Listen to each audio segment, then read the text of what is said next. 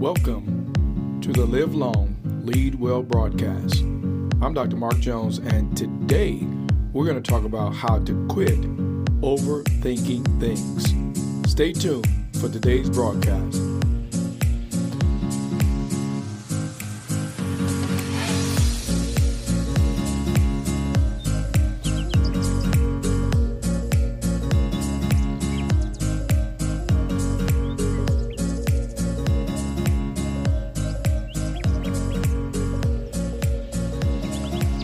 Welcome once again to the Live Long, Lead Well broadcast. I'm Doctor Mark Jones, and we're going to talk about it. How to quit overthinking things.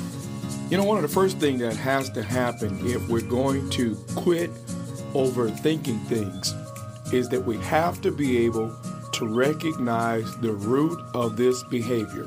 You know, something that I always say, and I want you to think about it this way. Wherever there is a behavior, there is a because. Wherever there is a behavior, there is a because. So wherever there is excessive or compulsive behavior, just know that there's something behind that behavior that is authorizing it, that is giving it permission, and that is making it make sense in practice. Now, you may be asking, well, what is the root of my overthinking things? And I'm, I'm going to tell you that most commonly, the root of overthinking things is a simple four-letter word, F E A R. Fear is what's motivating the individual to overthink things, to excessivize things. And so we've got to be able to confront that fear. We've got to be able to address that fear. But as I said, you cannot confront or address what you're unable to recognize. So now I'm going to give you some common fears that cause us to overthink things. And the, the most common of them is the fear of the unknown. You see, whenever we have certain experiences and we know how they're, you know, they're going to turn out, and we don't tend to overthink things when we have them all figured out. But just toss in one unknown element, one unpredictable element, and all of a sudden the mind is thrown into a tailspin. So fear of the unknown is perhaps one of the most common causes of us overthinking things. How do I get over that? Well, here it is. In love, trust God. You know, it behooves us to believe that there is a sovereign in our lives who is managing the unique details of our lives. He knows the plans he has for us, plans of good and not for evil, to bring us to an expected end. Jeremiah twenty-nine, eleven. So you see, when we're able to say, I don't know what I don't know, but I do trust that there is a sovereign working on my behalf to ensure my well-being, then we're able to conquer this excessivism in terms of overthinking. Now, another common reason that we overthink things is the fear of failure. What if, what if, what if, what if? And so there's a lot of excessiveness, a lot of compulsiveness, a lot of overanalyzing things, but the root of it is the fear of failure. Now, what if you accepted that failure is a necessary part of living successfully? I don't know anyone who is successful that hadn't failed at something. And so what if you accepted that there is no way to do everything so perfectly at all times that you never fail? The only one that can accomplish that feat is God. And my friend, you are not God. Now, there's another fear, and I want you to think about it real carefully when I mention it, but the fear of displacement. And, and I'm going to give it to you on this wise.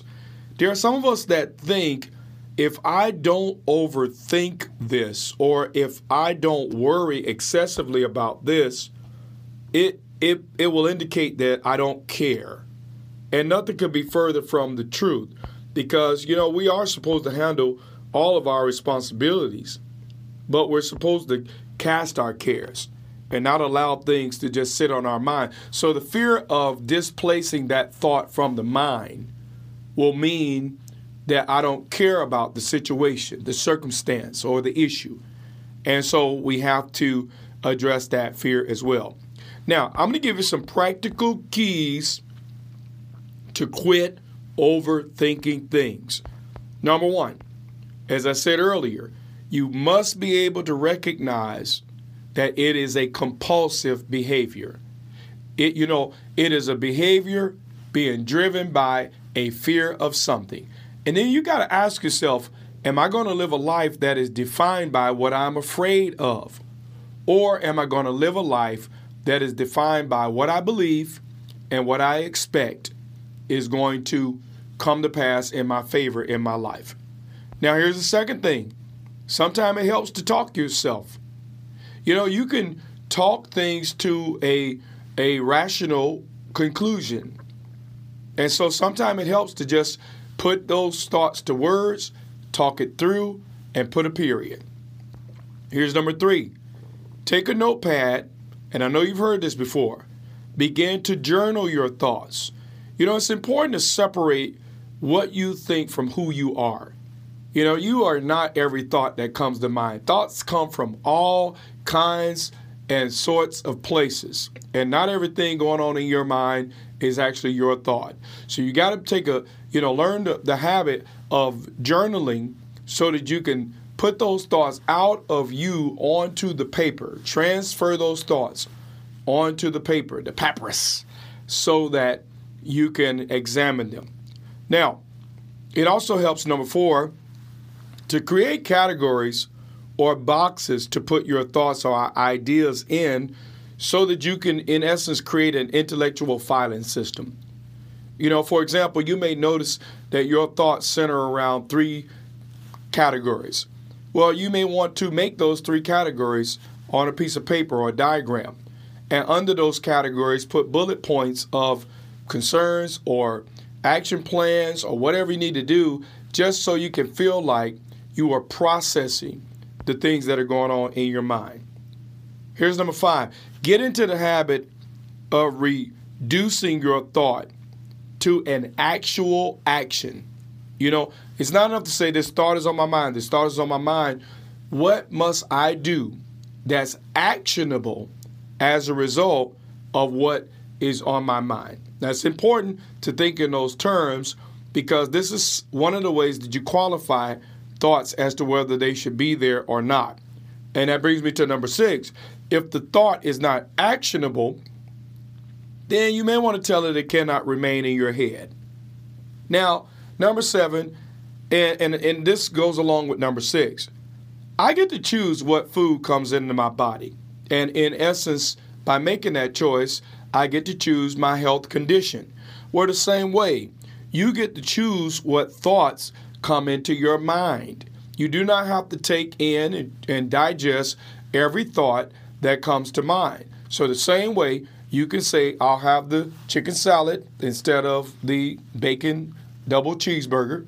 You can also choose or unchoose, select or deselect thoughts in terms of what comes into your processing center. Now, number eight, recognize that you are not the source of every thought that comes to your mind. You see, I think a lot of times we forget that we have an actual adversary with an actual agenda to undermine the soundness of our minds. And, and when we really get that, then we'll be intentional about what we permit to come into our mind and what we resist. Number nine, sometimes it helps to process your thoughts with a counselor, a pastor, or a therapist. You know, many people aren't good at bringing thoughts to a conclusion or a resolution. And sometimes you need help to put a period uh, where you may have a comma, a run-on sentence. And then lastly, remember to take a moment and think critically about the purpose of your mind. You know, think about it this way. Is your mind supposed to be an aid to your process of living effectively, or is your mind supposed to be a source of torture? And the, and the answer is obvious. My mind is supposed to be my aid to help me live an effective life. Now listen, I know you know somebody right now who needs to hear this message today. And I'm going to ask you to share it with them. Share, share, share. Send it to them right now. Also, don't forget, don't forget to click that star and light it up yellow to make this your favorite podcast. Remember, if you want Doctor Mark Jones to be a part of your next event, give us a call at eight one three, two four one, six nine one nine, extension fifteen. You can also find my messages on YouTube at Manifestations Worldwide, and you can find me on Facebook as simply Mark Jones. Until we get together next time, may you live long and lead well.